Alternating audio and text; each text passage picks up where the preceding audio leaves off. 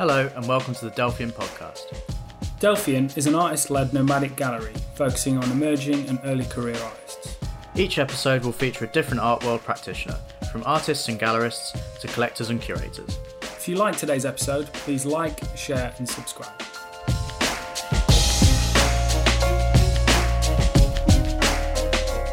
Hello, and welcome to the next edition of the Delphian podcast. So we're with David Shillinglaw today in Margate at his studio. Um, we've known David for a long time now, and he's an artist and curator based in Margate. Um, and his thoughtful and cheerful paintings can be found on gallery walls and public walls worldwide. Hello. True that. Hi. Hi, Hi. Thanks for coming to Margate. No worries. thanks for inviting us to Margate. Yeah. Big up, Delphian. Yeah, and what does that mean again? We're interviewing you, mate. Sorry, we're interviewing you. Hey, I'll ask the questions here. Listen, listen. I want to know who I'm talking to. What does Delphian mean? You told me. Means obscurely prophetic. You prophetic. Yeah. yeah, obscurely prophetic. Mm. What does Dirty Paradise mean, and why did you start Dirty Paradise? Dive straight in deep in there. Um, Alright, Dirty Paradise is a project that I started four years ago, and there's a little story. I will tell you the story of Dirty Paradise, or rather, where the words Dirty Paradise come from. Because actually, if you Google it, there's a few other things. I think there's a movie Okay. called Dirty Paradise. I didn't know that at the time. But Have you since watched it? No, I haven't. It's a documentary, I think. I'm not sure I should really watch it. Um, okay, so I was in Mexico and I kept referring to the beach as Dirty Paradise because it was like a postcard picture paradise. You know, like coconut trees, mm-hmm. giant iguanas lounging around in, in the sun. And it was beautiful, but there was also loads of shit on the beach, like bottles with Chinese writing on them, and syringes and toothbrushes and flip flops, and it was just like this constant reminder of what idiots humans are. and I kept saying to Lily, "Oh, another day in Dirty Paradise," and it started to like ferment in my mind. It was like, "Oh, this would be a good title for a show, or even a brand." You know, like I can imagine doing T-shirts with different artists and say "Dirty Paradise." It just felt like it already existed, which it did, but I didn't realise that. Right. I've done also a number of collective projects. I used to run a gallery in this warehouse that I lived in, and I've always had that uh, maybe over generous energy to like big up other people, work with other people, and actually, I think the focus of it is about community. I always got a lot of energy off other people, and, and when I was at university, did like group shows.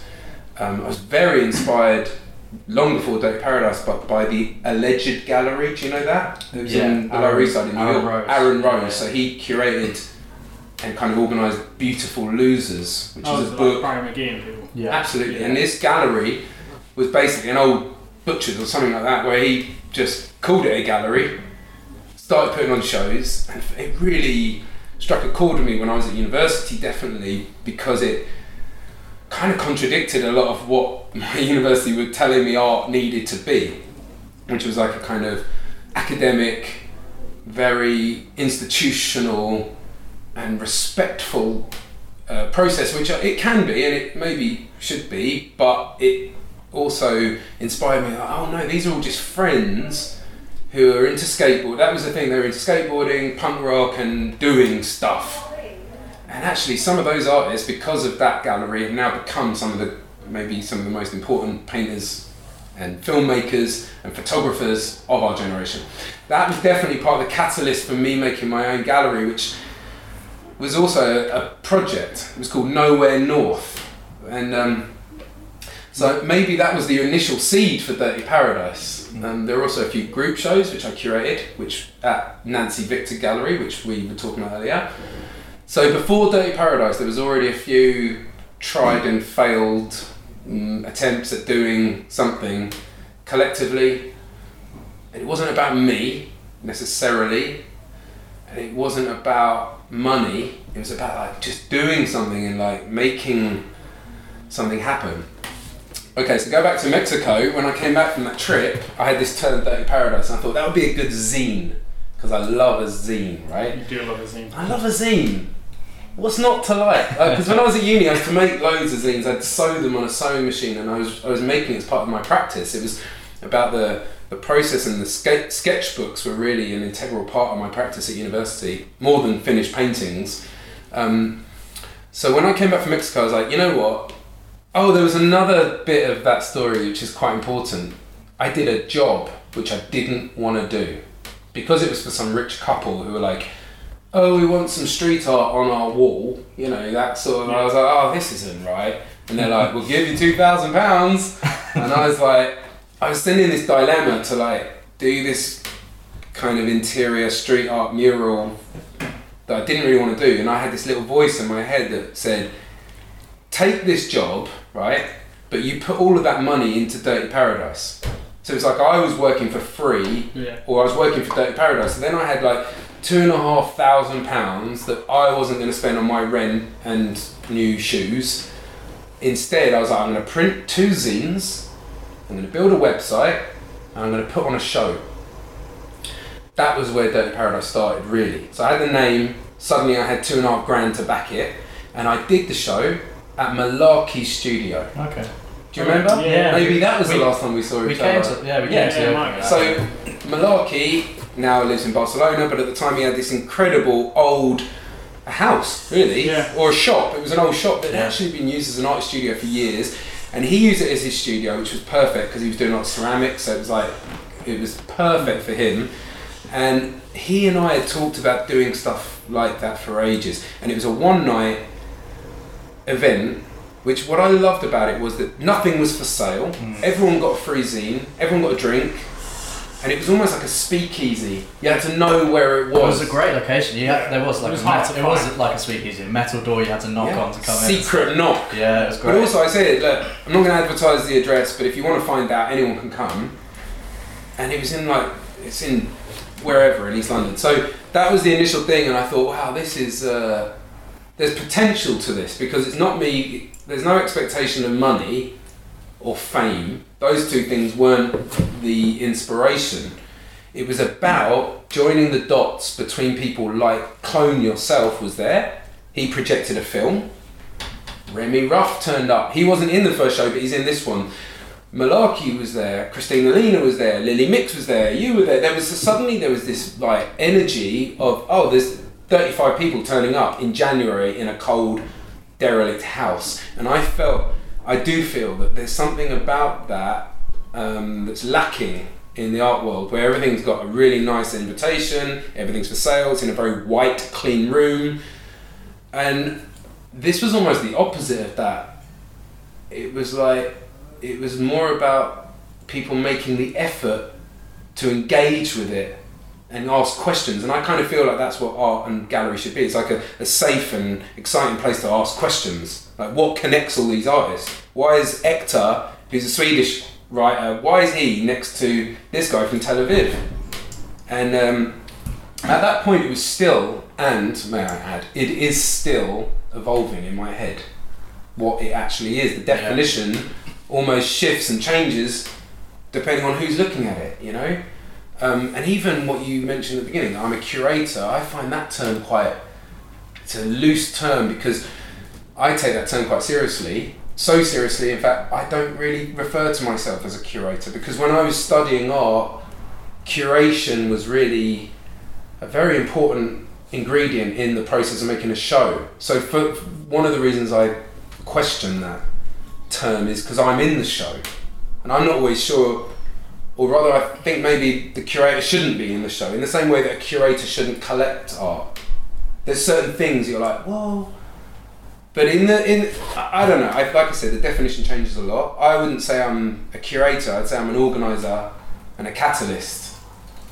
And there's another person who helps me, and I'd say that she was actually more of a. She's got a lot more of a critical eye, and she. Her name's Joanna Dudderidge. She's a photographer, and a, she's a, actually jack of many trades. She's she's a great graphic designer, and and so she's been helping me pretty much since the show Malarkey stopped. Actually, was kind of she came to that and was like, "This is really interesting what you're doing. I'd like to help. If we do another show, can I help? And um, relieve you of some of the organisation and help you with stuff that maybe I think it could de- be developed. And so the second show was at Jealous, and that was a little bit more like the classic art exhibition, you know, white space. Jealous Gallery, big up, they're great. They did a screen print for us with Yeah. Sam Bassett. Nice. So again, it developed, it grew extra limbs, and I kind of feel like Dirty Paradise is a bit like Frankenstein's monster. And every time it has a show, like it, we stitch on a new limb to it, or it twitches. It's it, and and uh, I feel like it's a it's going to keep developing. It could end up being some sort of festival. It could. I'd like to think of it as a publisher. We've now printed three zines. Two of them are um, groups of artists, and the, the third one is a solo artist. And that excites me as, uh, as well at publishing, whether it's internet and creating interviews like you guys are doing. It, I did actually start a podcast with it, Mm. and I recorded 10 podcasts. Wow. I didn't publish any because I felt like I wasn't confident that maybe I had a strong enough voice or that maybe the world doesn't need another white man making a podcast. I, I love podcasts, but all of got three white men in the room now Hey. making a podcast. yeah. no, but you know what I mean. Like I love podcasts. I listen to a lot of them, and I'm so happy that you're asking me to do your podcast. After ten podcasts and editing it, the process of editing audio is so annoying Yeah. and involved that I was like, "This is a job that I'm not getting. This is another job I'm not getting paid for." So I just, uh, I have a certain thing, right? When I get involved with a project, if things get too heavy or stressful, there's a little voice in my head that goes, why don't you just not do it right and that's a it's quite a good voice to have because sometimes i've done it a number of times where i'm like why don't i just not do this and as a possibility you're suddenly like oh my god i can actually just not do this and no one will care Yeah. i hadn't told anyone about it. Well, yeah, especially as you've never announced it or anything, you would, only people would know the 10 people that you've the next to. day was like the best day of my life because i was like oh my god i just quit a job i wasn't getting paid for and i'm i'm okay with it so So basically, it could be a podcast. And if it ever does, I've got a backlog of 10 interviews. Some of them are great, actually. And actually, what was specific about the podcast was that each one was in a different place. I really put the emphasis on it being a psychogeographic um, podcast. So I would interview, for example, Laser314, who's a great, great artist and a friend of mine in Amsterdam. I interviewed him walking through the streets of Amsterdam doing graffiti with him Yes. with Lily, Lily Mixe, my partner, but also amazing artist. I interviewed her in Paris, in a park, under a tree, and it was amazing because as we walked into the park, I was recording it, and there was some like old lady on a on an accordion playing the Amelie Oh, soundtrack, and it was just like it had a completely different energy to sitting in a, a closed off room. I mean, we're in my studio, so it's it's fitting, but I really wanted to capture some of the the spirit of the place, and. Um, so anyway, I just rambled a lot. Didn't I? That's Dirty Paradise. Cool. Oh, but And we've you've got a show. you've- Yeah, you've got one coming up. So that is relevant to right Yeah. now, and you're both in it. Yeah. We are. So yeah, the, the show, just to maybe conclude what Dirty Paradise is, after a year since the Jealous show, I thought this Frankenstein's monster needs to be brought back to life, or it will die.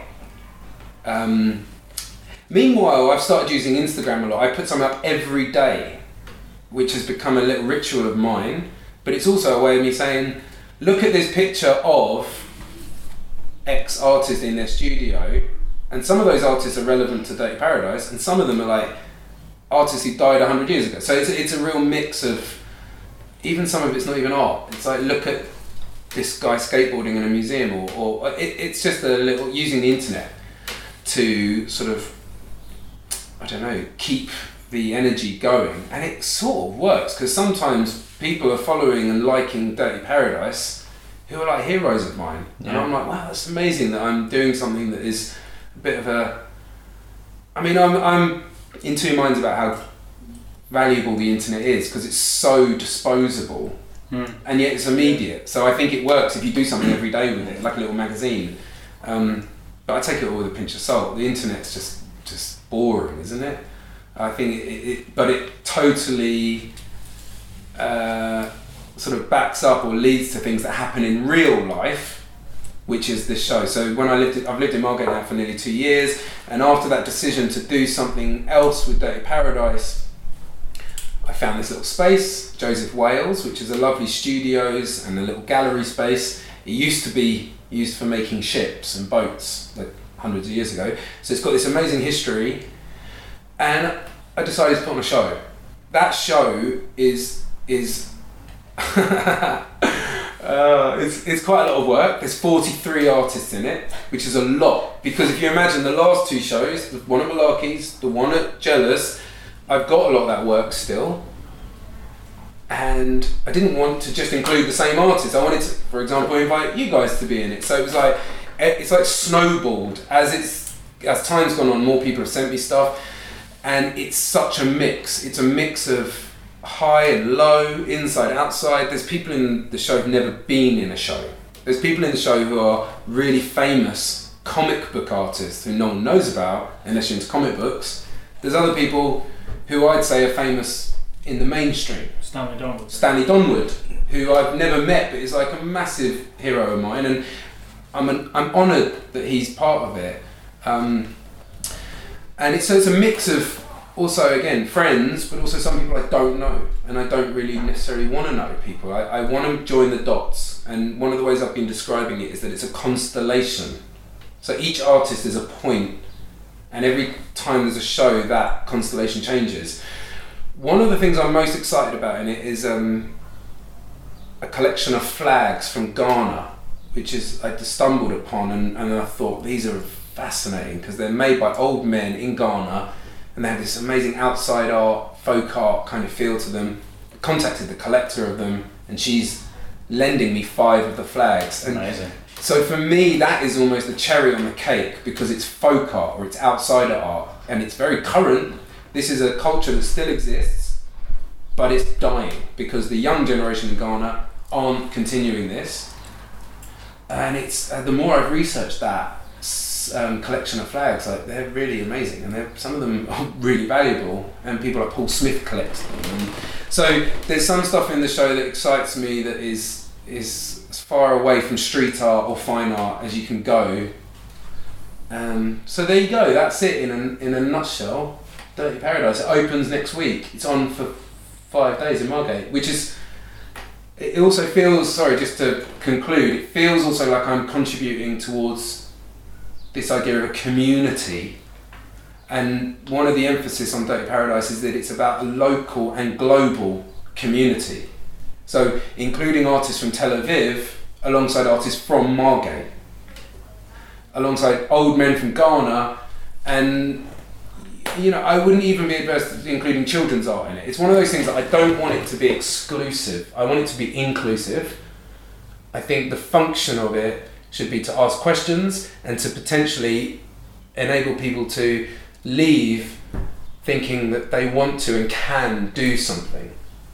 Because ultimately, if you're making art, if you're creating something, you're not consuming things. That's kind of the emphasis on it. Is that like let's encourage people to create, and let me platform lots of different versions of creativity from a Remi Rough, which is a geometric abstract canvas, very finely executed, framed, compared to an old man in Ghana who doesn't even know about the show.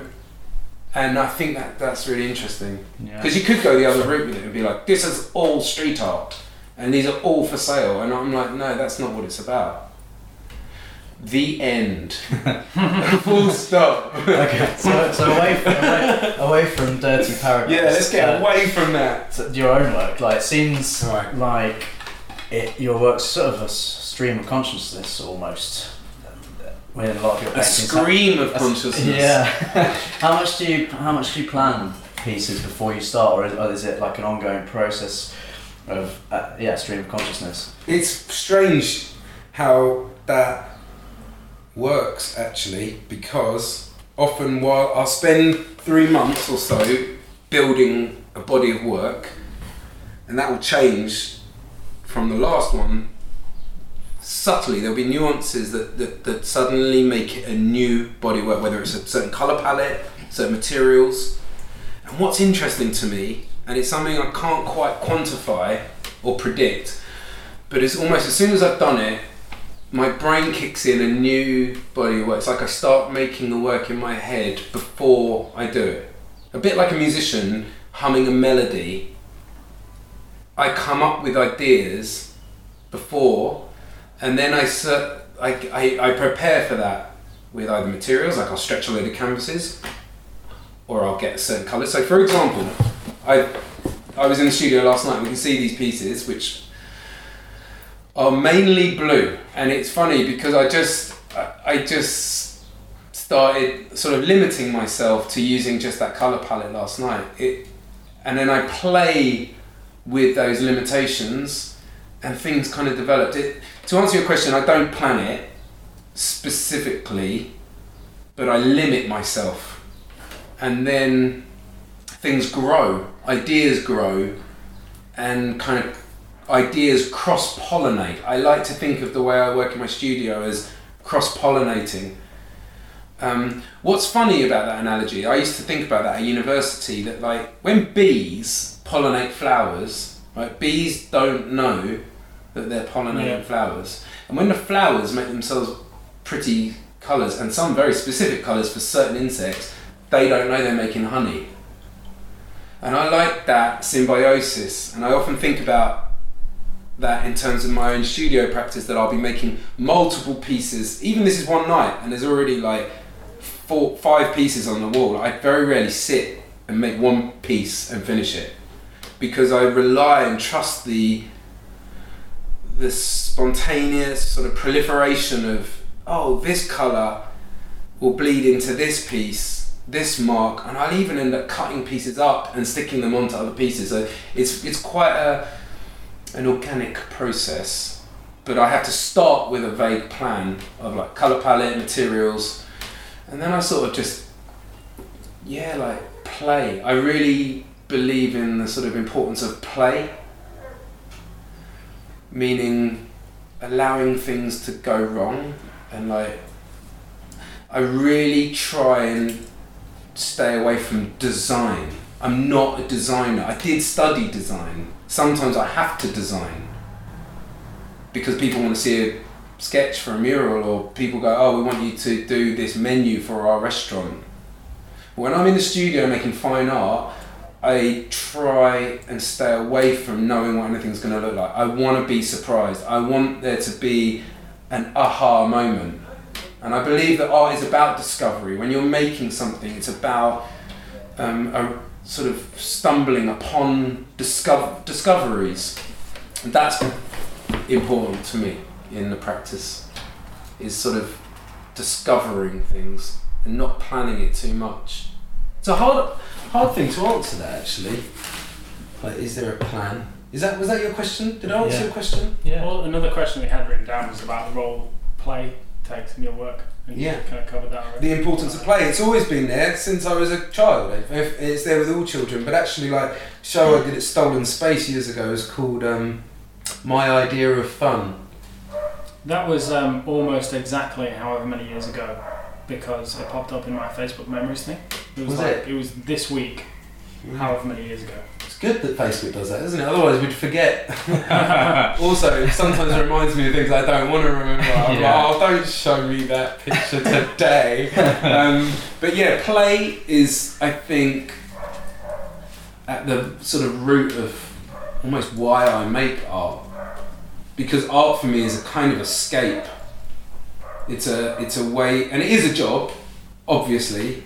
If you're going to be a full time artist, you've got to try and make money. But there's another side to it. Like last night, I got here at 9 p.m. Like I get here almost at the end of the day, and then there's like a whole new part of my day, and it is a kind of therapy for me. I need it. I I, I release something when I make work, in a way that watching TV doesn't, going out and socializing doesn't. It's maybe it's important I'm by myself. I don't talk. I listen to podcasts or audiobooks. I listen to music.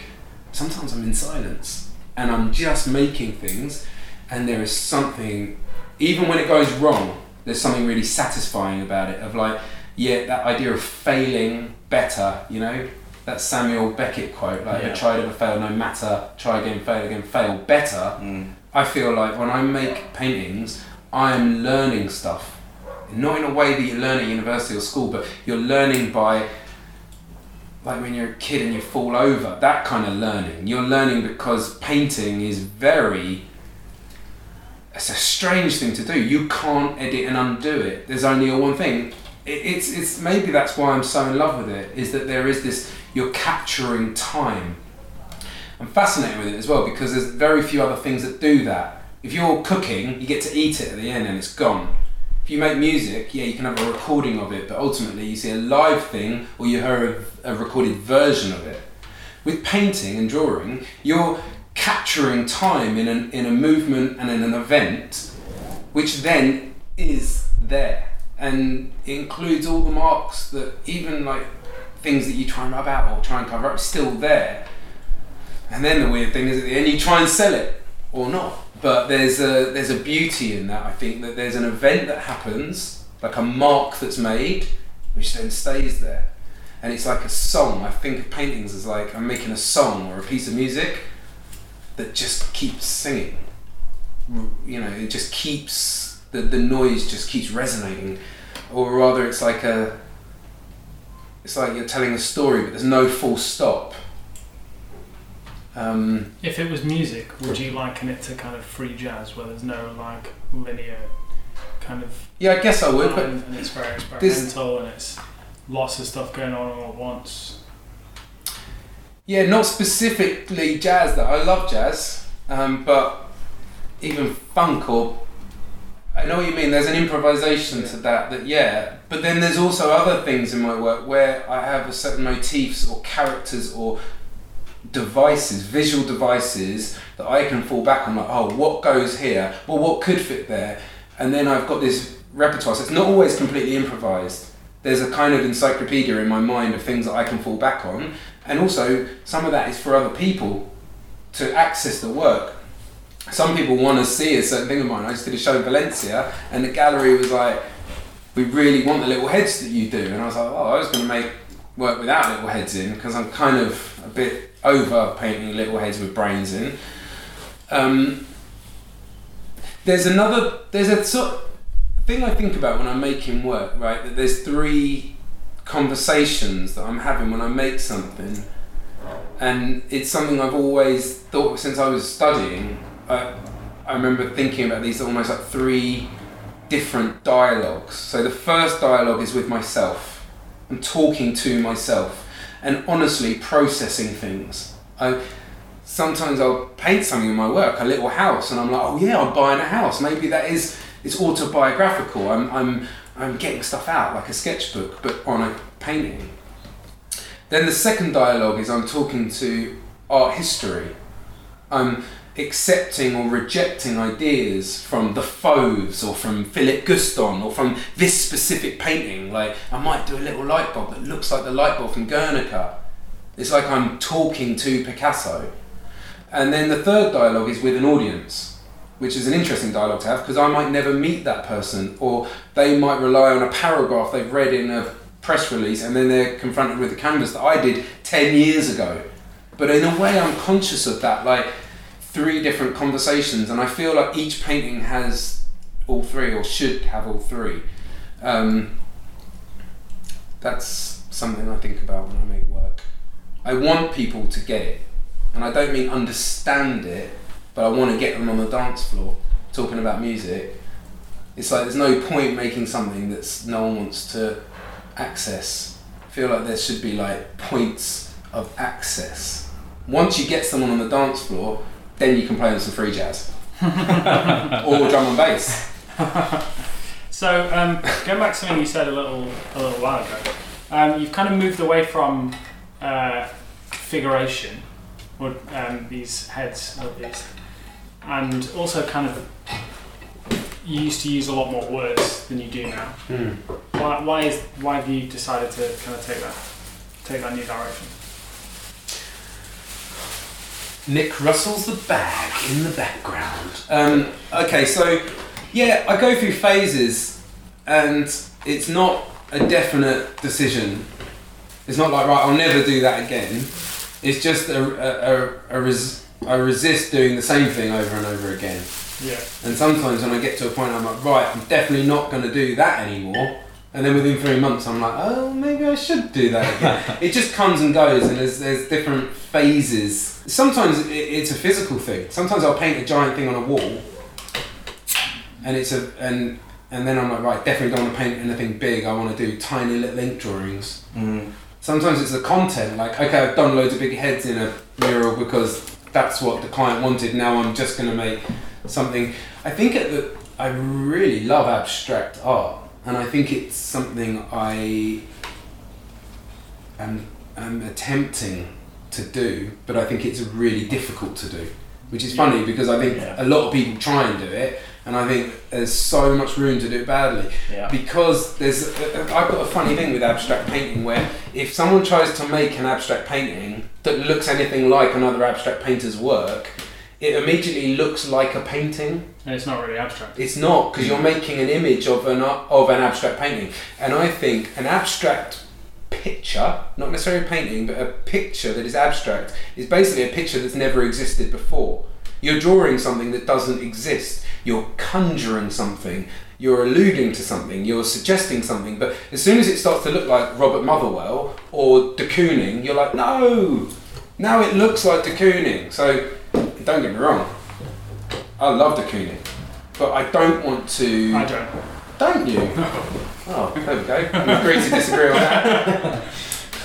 Recently, I have attempted to make purely abstract work. And when I say purely, I mean there is no reference in there. There's no little tree, there's no little house, there's no words. That's really difficult. And it's something I think about all the time. It's something I'm, I feel like I'm dipping my toes in, but I'm, I might get there when I'm 60, you know? But especially as your work before has had a lot of that in, so it must be like you were saying before about the encyclopedia that you can fall back on. It's moving away from that now. Like so, there's it's, there's there's less to Mm. fall back on. You're having to make Yeah. new all the time. Or also to reference things. So, for example, the head shape that I've been I've developed over years because that head I didn't just do the same sort of head with these googly eyes the same 10 years ago as I do now. It's developed, but now I'm at a point where maybe I can reference those shapes or certain symbols and play with the positive and negative shapes and play with my own art, almost remixing or deconstructing my own stuff to create a new sort of set of visual sort of I don't know tools. Yeah. Um, also, I think what's interesting about the, the thing about words is that words are an abstraction, which has always fascinated me. That like, you know, you, you, you, there's a point in your life when you look at words and they're just jumbled up lines and shapes. When you're a child, you can't read. A bit like when you look at Chinese, you're like, what does that mean? Although there is a Chinese word, I think, for house that looks like a little house. So Yeah. some words look like the thing that they're trying to d- describe. But um, that fascinates me as well. The the sort of abstraction of numerology and and words that you can write a word on a on a painting or a drawing, and and it if you write the word elephant, people see an elephant. So you don't have to draw the elephant. You can just write the word. Then you can even write words that have multiple meanings. Like you can write the word fix, which is a word I used to write a lot in paintings, because fix means to to hold something down, but it's also where people getting a, a fix of something like oh I need my caffeine fix, but it's also to mend something when it's broken. So I like using words that not only look nice, like an X or an O. These are, for me, they're really pleasurable shapes because they're symmetrical, or, or some of them aren't. But they're just nice. The, the number two is a lovely shape to draw for me. Other people might select another number to draw but for me, it's a geometric thing as much as a meaning. And then how do you m- meet the two? Because often, again, a dialogue in my head about making art is there's almost two points of power. What does it look like? What does it mean? And it's a big frustration with me because I think a lot of a lot of people look at things and judge them by what it looks like, especially online. Oh, I like that double tap. Yeah, but what does it mean? And especially with abstract art, some stuff's just too clever for its own good. sometimes I'm like, I like that. Now, what does it mean? And I go in and I go to the gallery website and I download the PDF and I read it and I'm like, I might need to borrow someone's dictionary to understand. it's almost like to understand some contemporary art, you need to have a degree in philosophy or you mm. need to. There's, I don't know, there's something that I struggle with fully grasping the meaning of things when I really love the way it looks. Like there's certain things I just like because of the aesthetics. Yeah. And then there's other things I didn't like because of the aesthetics, and then I read about it and it blows my mind. And, and a bit like a movie that you're still thinking about two weeks later, there's pieces of art that I didn't like, and then I read about it, and a month later I'm like, oh my god. Like, I remember seeing a show by Christian Marclay. Do you know Christian Marclay? Yeah, the clock. Right. Yeah, he's famous for that piece, and there's a few others, and there were a few bits of work in that show that I walked in and kind of overlooked and was like, it's not really my thing. What I actually meant was, it's not really the sort of aesthetic that I like. And once I read it, I was like, that's the best piece of art I've ever seen. And I think it's an interesting uh, phenomenon with the internet is that thing about it being immediate and disposable.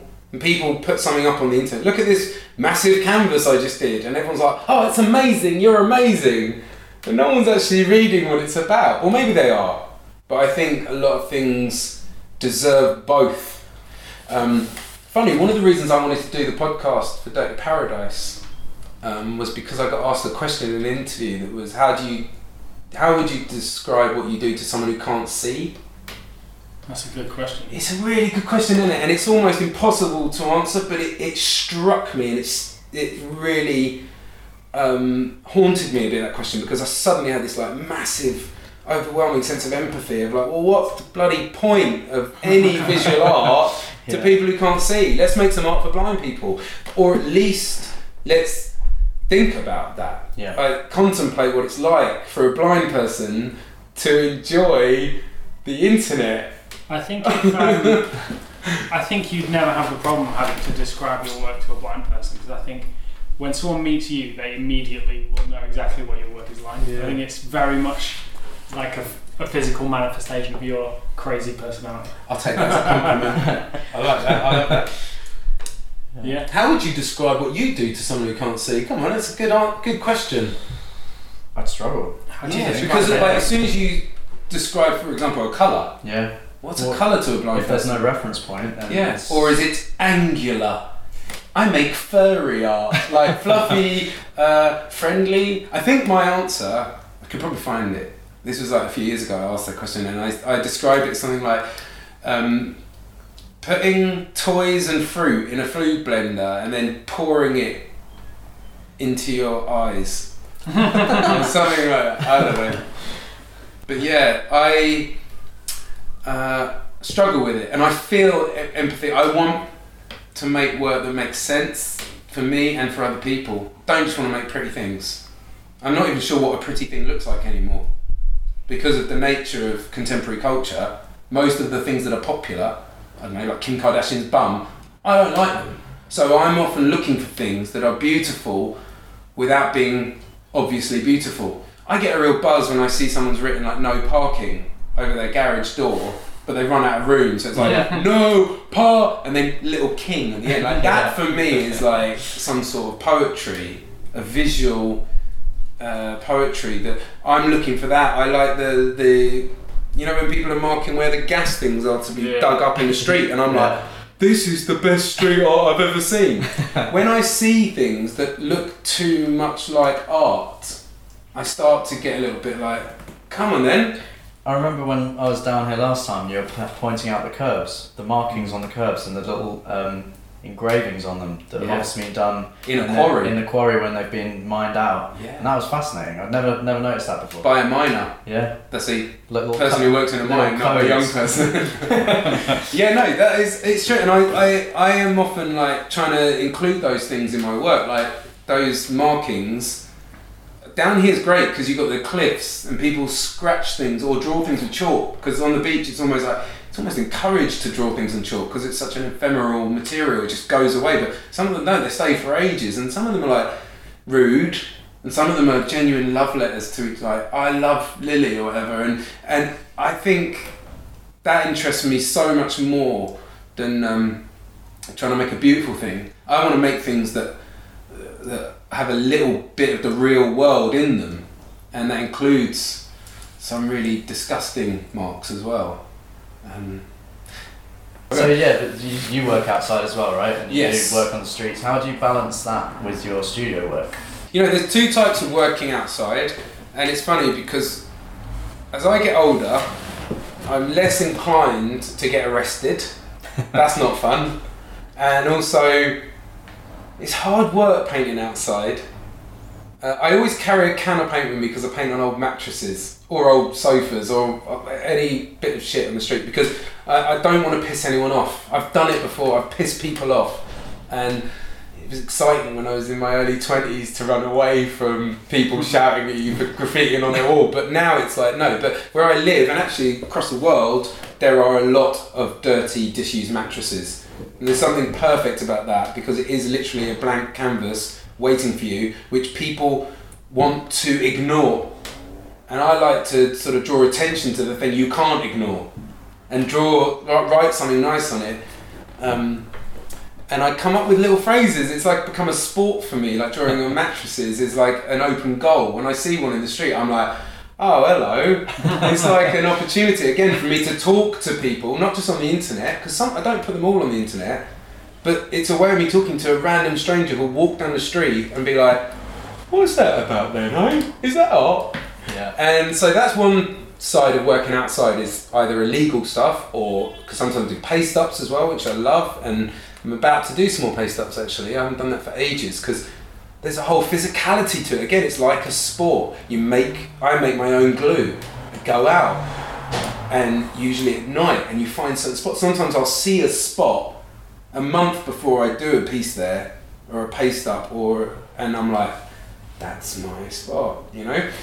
Then there's the other side of outside work, which is commercial art. I got an email today asking me to go and paint the Primavera Festival in Barcelona. Amazing! Because not only do you get to travel, you get paid. Yeah. And it's weird because then there's a sort of commercialism to it where you're like, oh, I'm a, I'm a commercial artist because you're getting paid. And that's weird because people kind of associate that with street art or even graffiti. Like I've done commercial work before and people are like, hey, when did you start doing graffiti? I'm like, this is not graffiti. yeah. There's like, I'm not even signing it. I'm basically um, a muralist. And then when it's inside, like doing a mural for Facebook, for example, that I'm basically an interior designer or a, a muralist. I like the word muralist because it, it, it I think it describes it best. Um, so there's different ways of seeing that working outside, and uh, and as I get older, like I was going to say, because I've had slip discs and bad backs and things like that. I only do it if I'm going to get paid a lot of money, or unless it's a really good thing. Like Yeah. I went last year to Ethiopia with a charity I've worked quite a lot with for about seven years. I've worked with this charity, so I feel like there's a like a genuine relationship with their cause and with the people that work for them. And they said, "Do you want to come to Ethiopia?" Oh, partly because I painted the rig that they used to dig wells. So they were like, "We're going. We'd love you to come and paint some walls." Didn't get paid for that. Cost me money, but I went to East Africa and painted walls in villages with kids. That's a whole different side of it. So you've almost got like illegal graffiti, fun, which is kind of selfish expressionism. It's like me, look at me. Then there's commercial mural making, which is sometimes tainted with the idea of working for brands. I've done a few that I don't even want to tell people about because I did it for money. Because as an artist, the, the dilemma of being an artist is that you. I'm trying to buy a house at the moment, and the the mortgage company were like, "Oh, why didn't you earn any money for those six months?" And I'm like, "Because that's the nature of being an artist. You you might make in one day two months rent, and then you might go two months not earning any money. So if someone turns around to you and says, "Do you want to paint this mural for two days, and we'll pay your rent for five months?" Of course, you're going to say yes. But then if you put it online, people will say, "Oh, mate, you've sold out. You're working for whoever." Mm. Take your pick, which is a mad dilemma because if someone was to think that I'd sold out because I'd worked for Facebook, they, it's a bit of a, uh, a um, hypocrisy if I use Facebook but I won't work for them. yeah. So tell me a brand that's good to work for. That's bullshit. There's no such thing as good money, in my opinion. E- Even if you've got an iPhone in your pocket, you're contributing towards horrible things in the world because of the, the mining of cobalt and coltan and all those things. So when when I get offered a job, I'm very sort of like, well, how's this going to benefit my career? How's it going to pay me? Um, and more, it's a, there's a power in saying no as well. I love saying no to commercial jobs because really, what I want to do is sit in my studio and make art. I don't want to go and paint the interior of an office so that that company look cool because they're like, yeah, we're cool. Every wall in our office has a street art piece on it, and you're like, well, no, none of this is street art. It's a real mix of stuff, actually. I don't know if I answered your question. I'm not very good at answering questions, but think some of the best things I've ever done have been outside because the context completely changes. It becomes a social sculpture. I did a, a massive mural with an artist called Billy, Billy Colours, and we painted a refugee camp in Greece where it was the side of a motorway. It was an old fabric factory that they were allowing, say, 500 refugees to live there. So it's like a hotel on the side of a motorway, but not a hotel because there's no room service. In fact, all these people don't want to be there. They're very sad. They've literally travelled across the, uh, the Mediterranean in a rubber dinghy and they got no prospects. So suddenly we turned up and painted the entire building and made it bright and colourful. And some of the kids and teenagers and adults helped us. And some of them helped us write stuff because, again, like writing in Syrian or Arabic and Greece, welcome, have a nice day, things like that. And there's something so rewarding about that that's much more rewarding than painting a mural in a Facebook office. It's like a sense of um, satisfaction and pride that's like well um, beyond money and fame. And maybe that's how we measure success nowadays is money and fame. How many followers have you got on Facebook or InstaFace or MySpace and stuff? And how much money have you got in your bank? Or how much do I think you've got because of your Rolex and your car? And those two things are actually bullshit. Because we all know you can buy followers or you can be sponsored by this person and you can lie about how much money you've got by getting a credit card. The real reward for me is doing things that actually uh, beautify a, a, an ugly situation.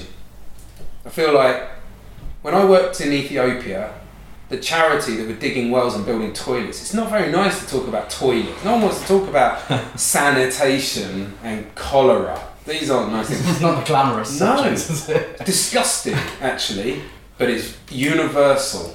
Everyone needs to take a shit. Yeah. And if you do the research, you realise that like 60% of the world don't have a toilet. Yeah. 60%. And you take it for granted, you go and flush your shit away, you don't get cholera, where most of the world don't. They have to go and dig a hole a mile away and take a shit.